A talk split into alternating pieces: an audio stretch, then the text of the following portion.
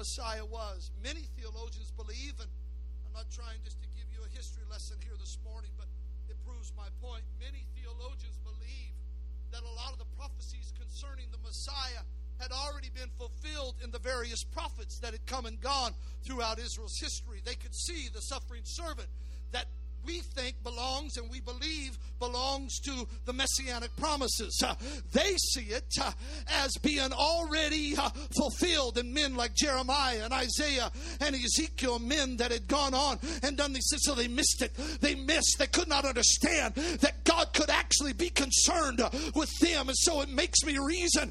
It makes me try to understand the reason uh, why they rejected Him. But I'm here to tell you today, He's not a God that forgets you. He's a God that loves you.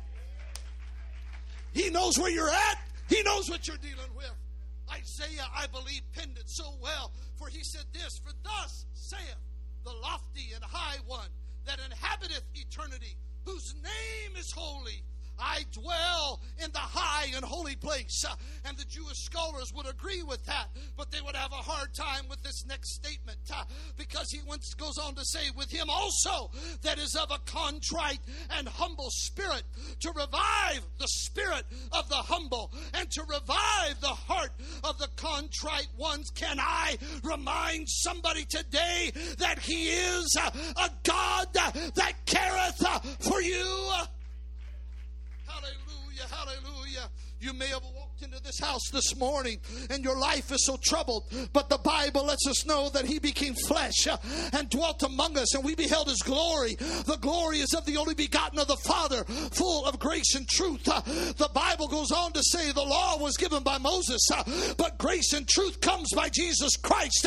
I serve a God that wanted man to understand He loves you, He's for you, He wants to walk with you, He wants to come on, church. I need some help on this Sunday morning. You don't serve a dead God. You serve a God that is concerned. He's touched with the feelings of our infirmities.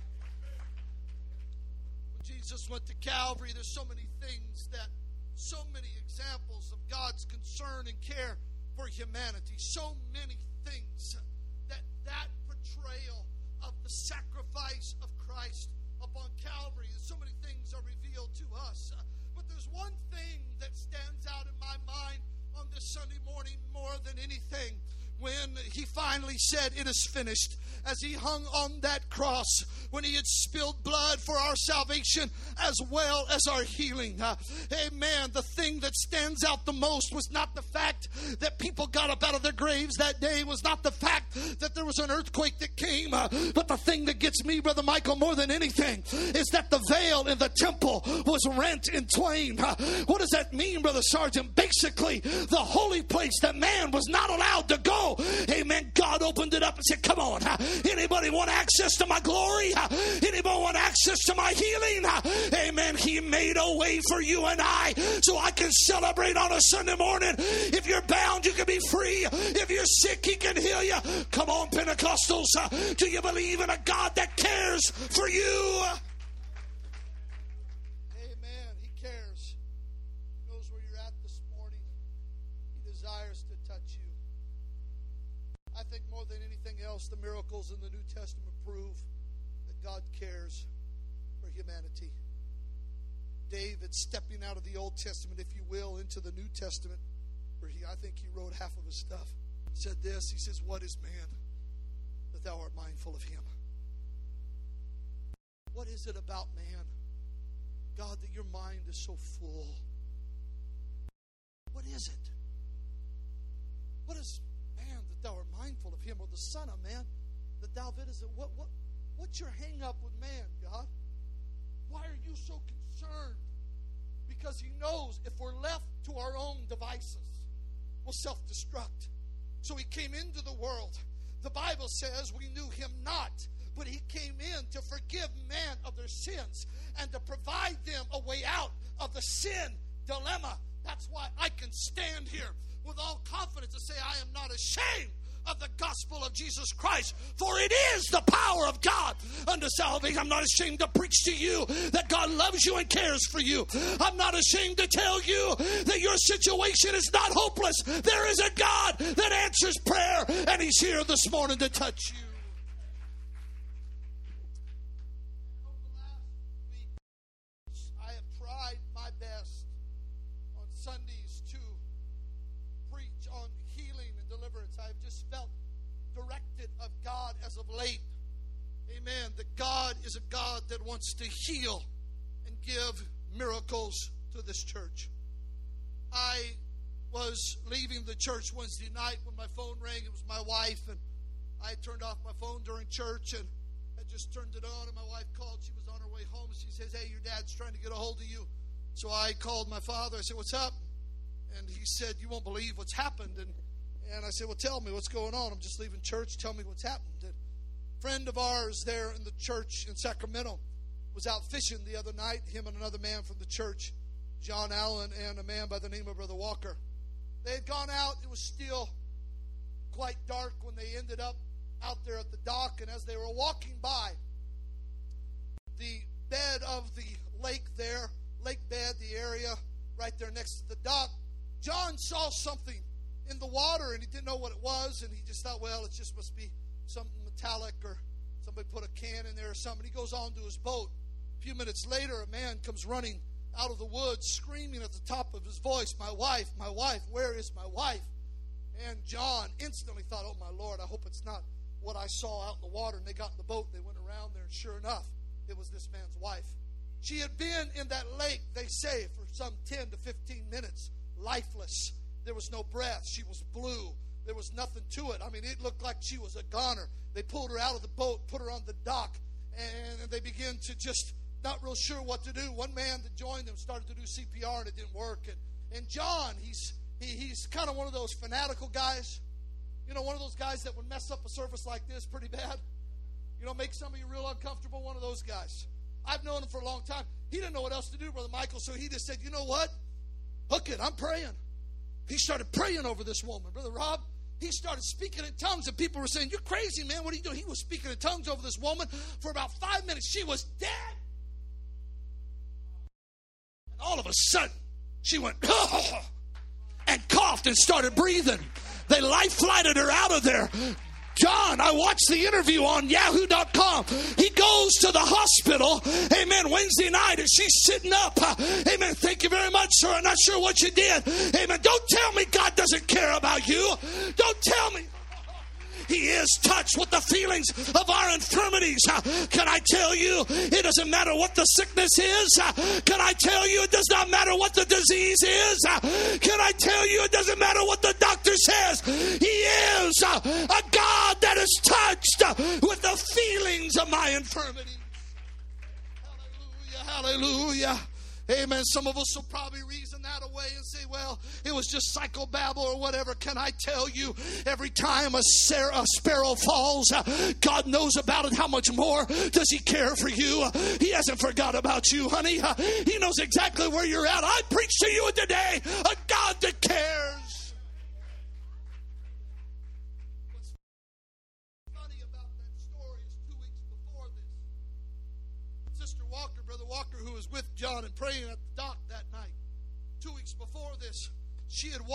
They were fishing out there. I guess they fish a lot. Nothing else to do in Sacramento but fish. You gonna move? She walked by this woman sitting out on her houseboat, and the Lord spoke to her and said, You need to teach that lady a Bible study. And she dismissed it, kind of went on.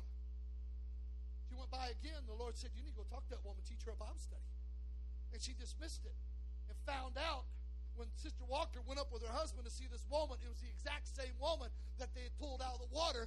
God has revived her and kept her because I believe God cares for her soul. And uh, I've got everything going good right now, Pastor. I don't need. Well, there are some of us here. Amen. We're facing decisions. Hallelujah. We're facing things. My God, have mercy. We don't know where to turn, but I serve a God that cares. Hallelujah. Don't don't give up yet. Cast your cares on Him because He does care. He does care. Ask the woman with the issue of blood, he cares. Ask blind Bartimaeus, he cares. Ask the leper, he cares. Ask Mary and Martha at the tomb of Lazarus, he cares. Amen. Ask every deaf, dumb, blind, mute person you can find. He cares for you.